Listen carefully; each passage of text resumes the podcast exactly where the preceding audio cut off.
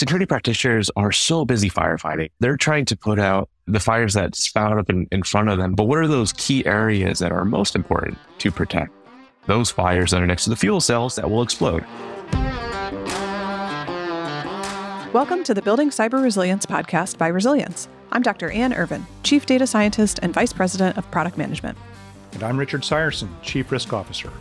That was Travis Wong, our VP of Customer Engagement here at Resilience, opening the show. Uh, my background is in insurance as well as cybersecurity and cyber risk management. Uh, so I've been operating as a risk control consultant for roughly 15 years, but have specialized in the cybersecurity space and cyber risk in particular for the, the better part of that period of time. Travis's expertise underlines not only why cyber insurance matters, but why a shift in how we view insurance matters. It needs to be a business objective.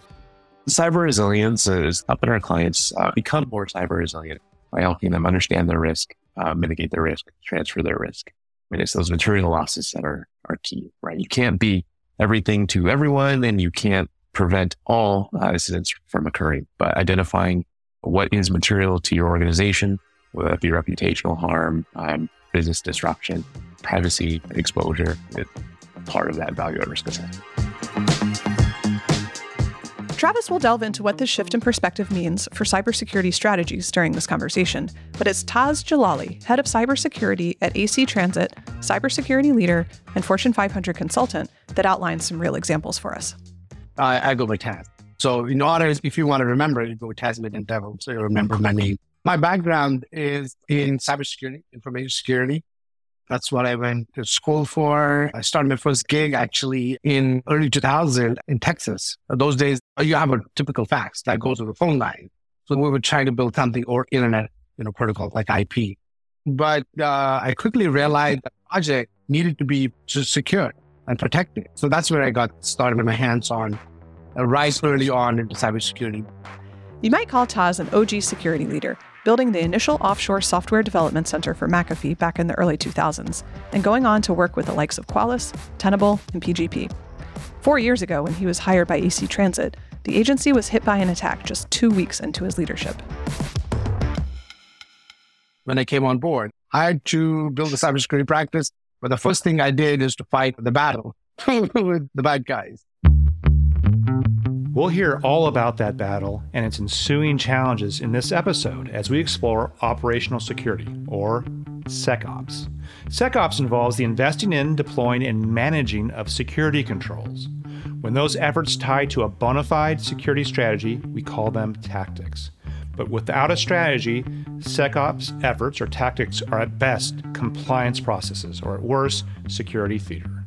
So, what makes a security strategy meaningful? A business objective. The objective we are proposing for the industry is this making the business resilient to material losses. That objective drives goals, strategy, and tactics. It's how a company's executives, board, and security practitioners can create a business that is cyber resilient by design. To truly understand why a business objective matters, you have to first see the business and its security from a holistic perspective.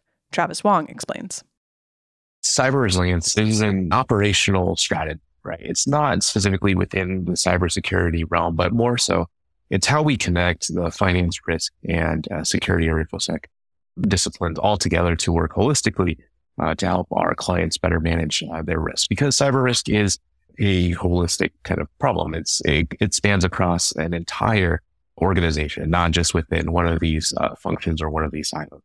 Uh, so what we really try to do is craft a conversation through our relationship with our uh, clients. So we start by helping them understand their value at risk. Uh, what are those key resources that are at stake or that you have to lose? What keeps you up at night?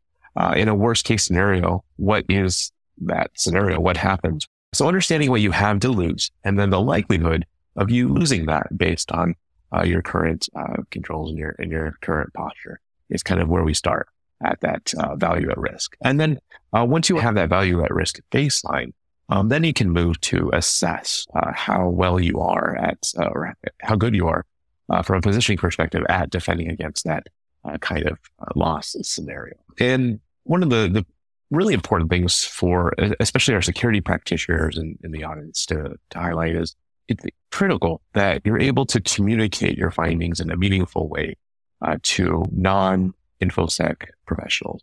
Uh, so to your finance, to your business leaders, to your board. So once you've done your assessment or as you're going through the assessment process, the reporting uh, piece of it is, is incredibly important um, in order to make sure that whatever information you're trying to convey is uh, understood in, in, in, a meaningful way. So um, we start at value at risk. We assess current state, um, and then we educate, right? So educate our board members, educate our finance folks, our operations folks, kind of merge all of these different uh, operational units or perhaps uh, silos in, in, some cases or parallel efforts uh, to make sure everyone's speaking the same language so that uh, whatever your conclusion might be uh, evokes the, the same response. This approach to measuring your risk and what your business has to lose allows you to see where the weak points are in your controls. This has resonated across clients in various industries, like manufacturing and healthcare, public entities, oil and gas, and of varying sizes, from organizations with under $100 million in annual revenue up to several billion. So, these concepts that I'm talking about, cyber resilience, um, aren't limited to a certain subset necessarily of, of clients or a subset of operations it's really a new philosophical way of operating in that your finance, your risk, and your security folks are working together, uh, taking a look at cyber risk and analyzing it as a holistic organizational risk rather than just a, a technology risk or just a quote unquote IT risk. So what we've tried to do is again, take a step back and say, let's not focus so much on controls, but what you have to lose first. And then you can understand what kind of controls you should implement based on that value at risk, based on what you have to lose and what is critical to protect. So it's moving away from a controls based, let's throw everything at the wall uh, approach and instead being strategic uh, about tactical controls or initiatives. We're a technology company first. And so it's through our technology that we're able to scale, create repeatable processes. Um, and it's through our fantastic AI powered data analytics models that we're able to derive a lot of these results. We really feel that it's important to take uh, what we have from a, an AI powered models perspective, um, make sure that that is meaningfully integrated with our insurance policy. Um, we also have a human in the loop partnership aspect to what we're doing. Uh, so having people work with our clients, work with the technology to help contextualize uh, the results to make them meaningful and actionable for them specifically as an organization is incredibly important and meaningful to our clients. I like to explain the benefit of taking a value at risk versus controls first approach with a bit of a history lesson. We can learn a lot from this lesson when it comes to approaching threats to our security. For Tas, when he began his role at AC Transit, he was jumping right into battle. But instead of World War II bombers, he was dealing with buses. I was hired by AC Transit to build a cybersecurity practice about four years back, and there was none in place. So when I got in, I quickly realized, uh, I think at the second week, that the district, the transit agency was under ATO, account takeover attack. And we're having emails going left and right with thousands of emails being sent. Uh, it was just one email, one person I got compromised. Right? Clicked on a link, got compromised credential. Now that person is sending emails across the district and infecting other people because other people are also clicking on the link and putting the credentials and get compromised. And it grew pretty fast because it was not only us now infected, it was also our partners. And our partners include private vendors and value resellers, but also the government agencies. We work with Department of Homeland Security, FBI, NCRIC, CISA. So of course, you know, our whole thing was compromised by its transit, but also we're putting our partners at risk. So we had to really do something really rapid and quick to really contain it. So I remember we were up all night trying to contain the attack, but that was my kind of first experience. AC Transit serves over 150,000 passengers per day across California's Alameda and Contra Costa counties which includes cities like San Francisco, Oakland, Fremont, and San Leandro. But Tas says it isn't the 700 buses he serves that keeps him up at night, it's the data. What's really concerning is, uh, like we had in the previous attack, which took about a one year to remediate because it's not just containing the attack, it's the post incident follow up. with the legal notifications, engaging the call centers, engaging the lawyers, the proper regulators. I mean, it's a lot of stuff and the media, everything. But w- what's most concerning is that we have PII data, thousands of employees. And like any public agency, a lot of things were done with the legacy technologies or paper. So that's very concerning because once the PII data is out in the hands of the bad guy, it's really difficult to retrieve because it's going to get everywhere in the dark web. Hmm. There's not really much at that point we can do to control it. With the operations, yes, like one or two bus or five bus can stop. I mean, of course, it's inconvenience, uh, but then that's something we can fix, right? Other thing which is really, which really kicked me up, I mean, is the threat of some bad guy taking over the bus because all these buses are connected to the internet and their onboard diagnostics, OBDs, their controls live in that, you know, technology in the internet. And if that is compromised, disrupting an operation or putting the lives of the people on the bus at risk is definitely another concern I have. These scenarios occurred before and just as Tas was joining the company, but he still had to manage the fallout and consequences. Luckily, his predecessors had invested in cyber insurance, but as his time there increased, he was faced with quadrupling deductibles and premiums. As he was going through the renewal process, he saw how buttoned up his team and their security strategy and controls needed to be in order to even secure quality insurance. This process helped him identify which cyber insurance companies were worth a partnership. I had to play a critical role. So there was a pretty in depth security questionnaire that I had to complete uh, asking different technical questions, starting with some basic, like, do you have MFA? Do you have firewalls? Do you have endpoint security?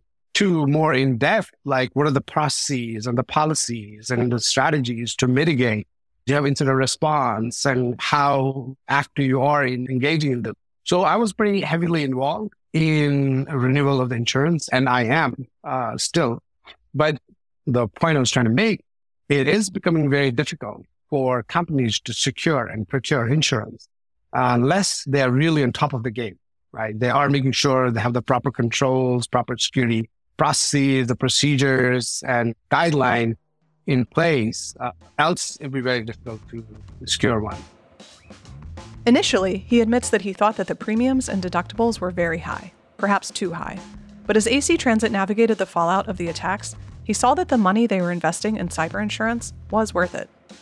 The reason I felt it's high is AC Transit had pretty strong controls in place, so there was no need.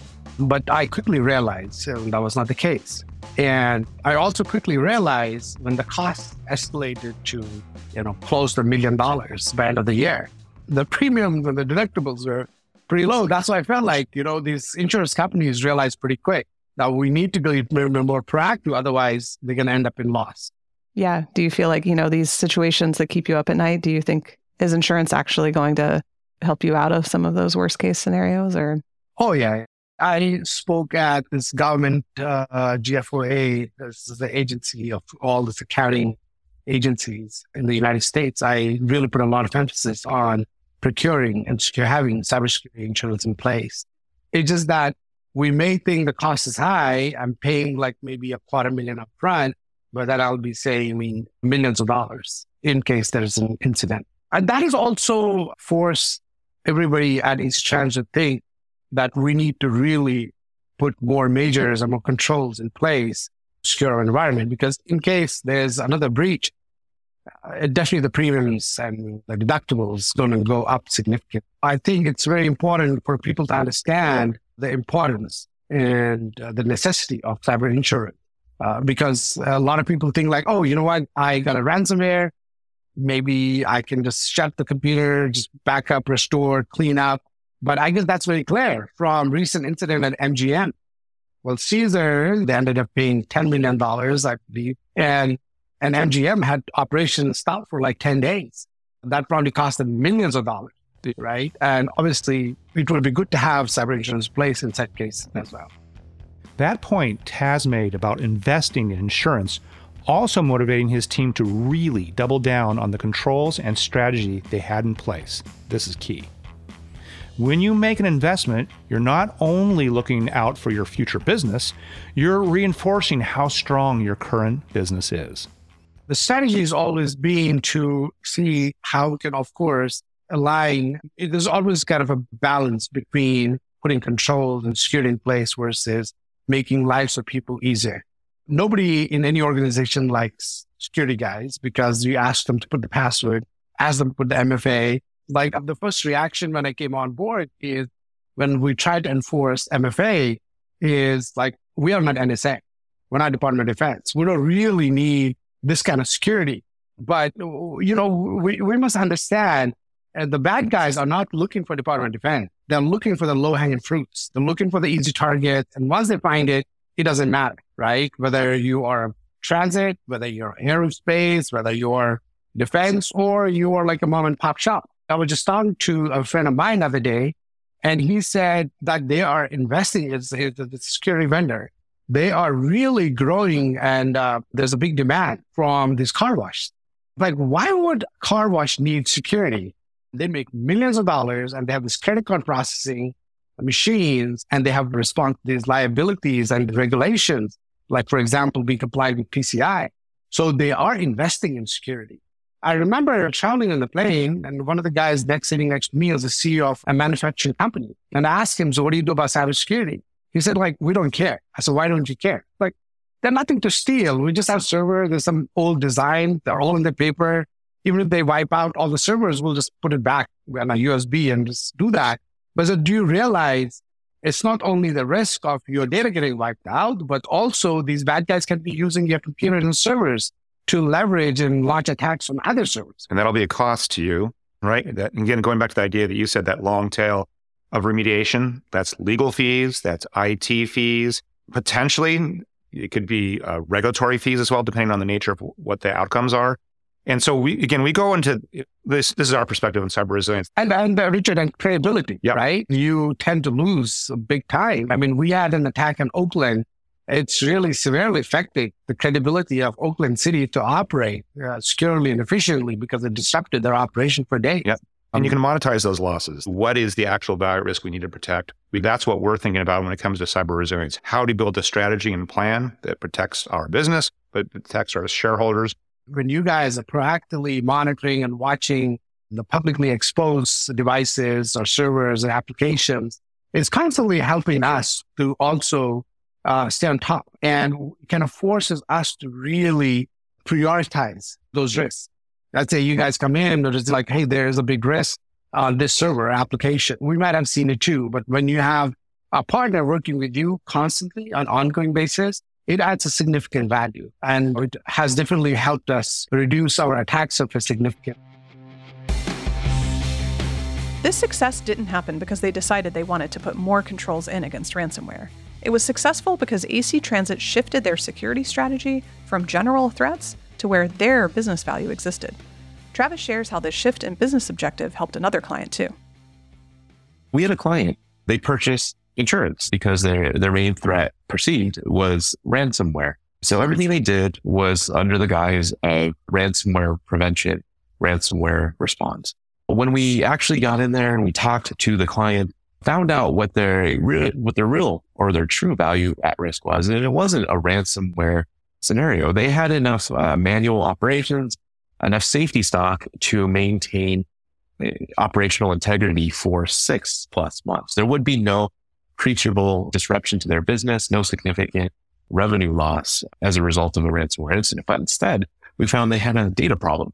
Um, they were storing data in uh, multiple locations uh, excessively, which created a larger footprint for which uh, data could be exposed and therefore a privacy related loss could occur. So by really taking that step back and not focusing on controls or the way that other insurance uh, carriers or, or the insurance industry has approached procuring insurance, but talking to the client, engaging with them, discussing their true value at risk, uh, we were able to redirect their uh, prioritization and work with them uh, to make sure that their true value at risk was addressed, uh, quantified, and that action was taken upon uh, their risks in a meaningful way through that quantified cyber action plan.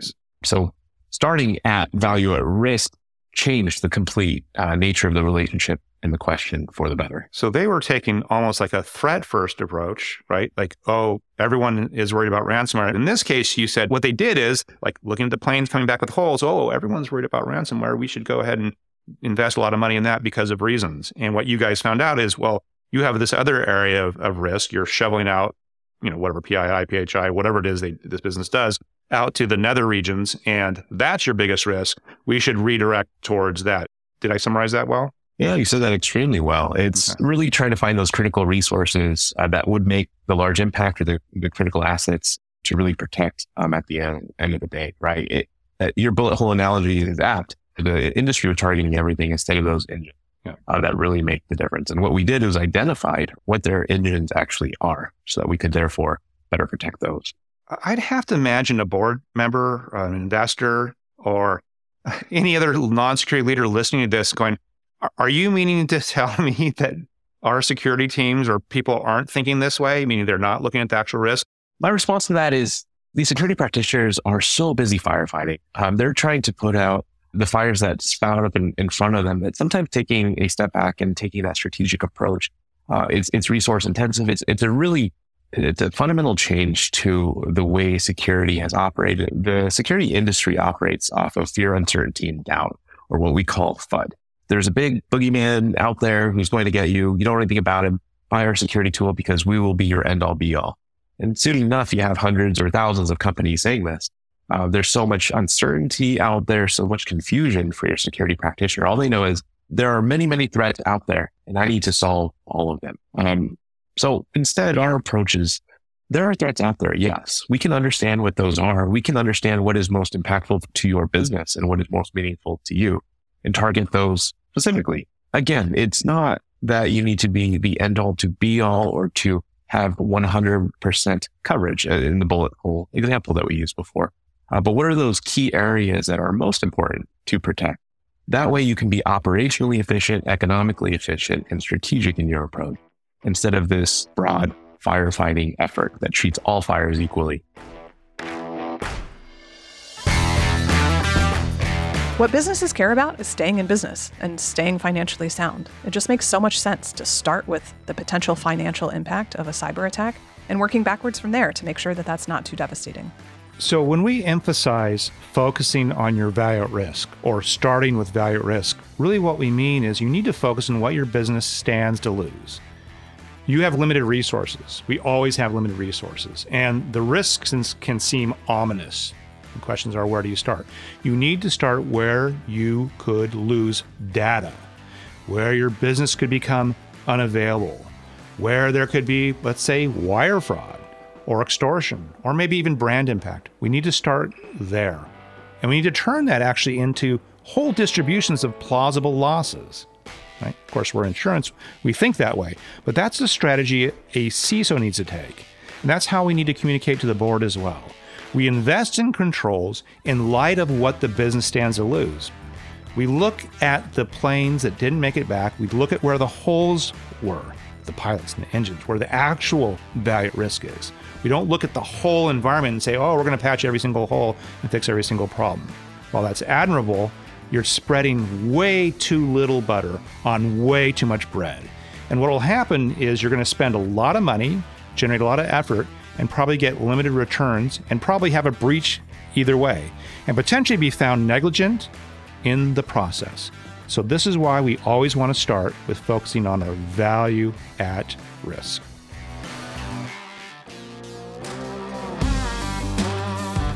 Thank you to Tas Jalali and Travis Wong for their time, expertise, and valuable insights, and to our production team at Come Alive Creative. And thank you for listening. Follow the Building Cyber Resilience podcast wherever you get your podcasts so you don't miss an episode. We'll catch you on the next show.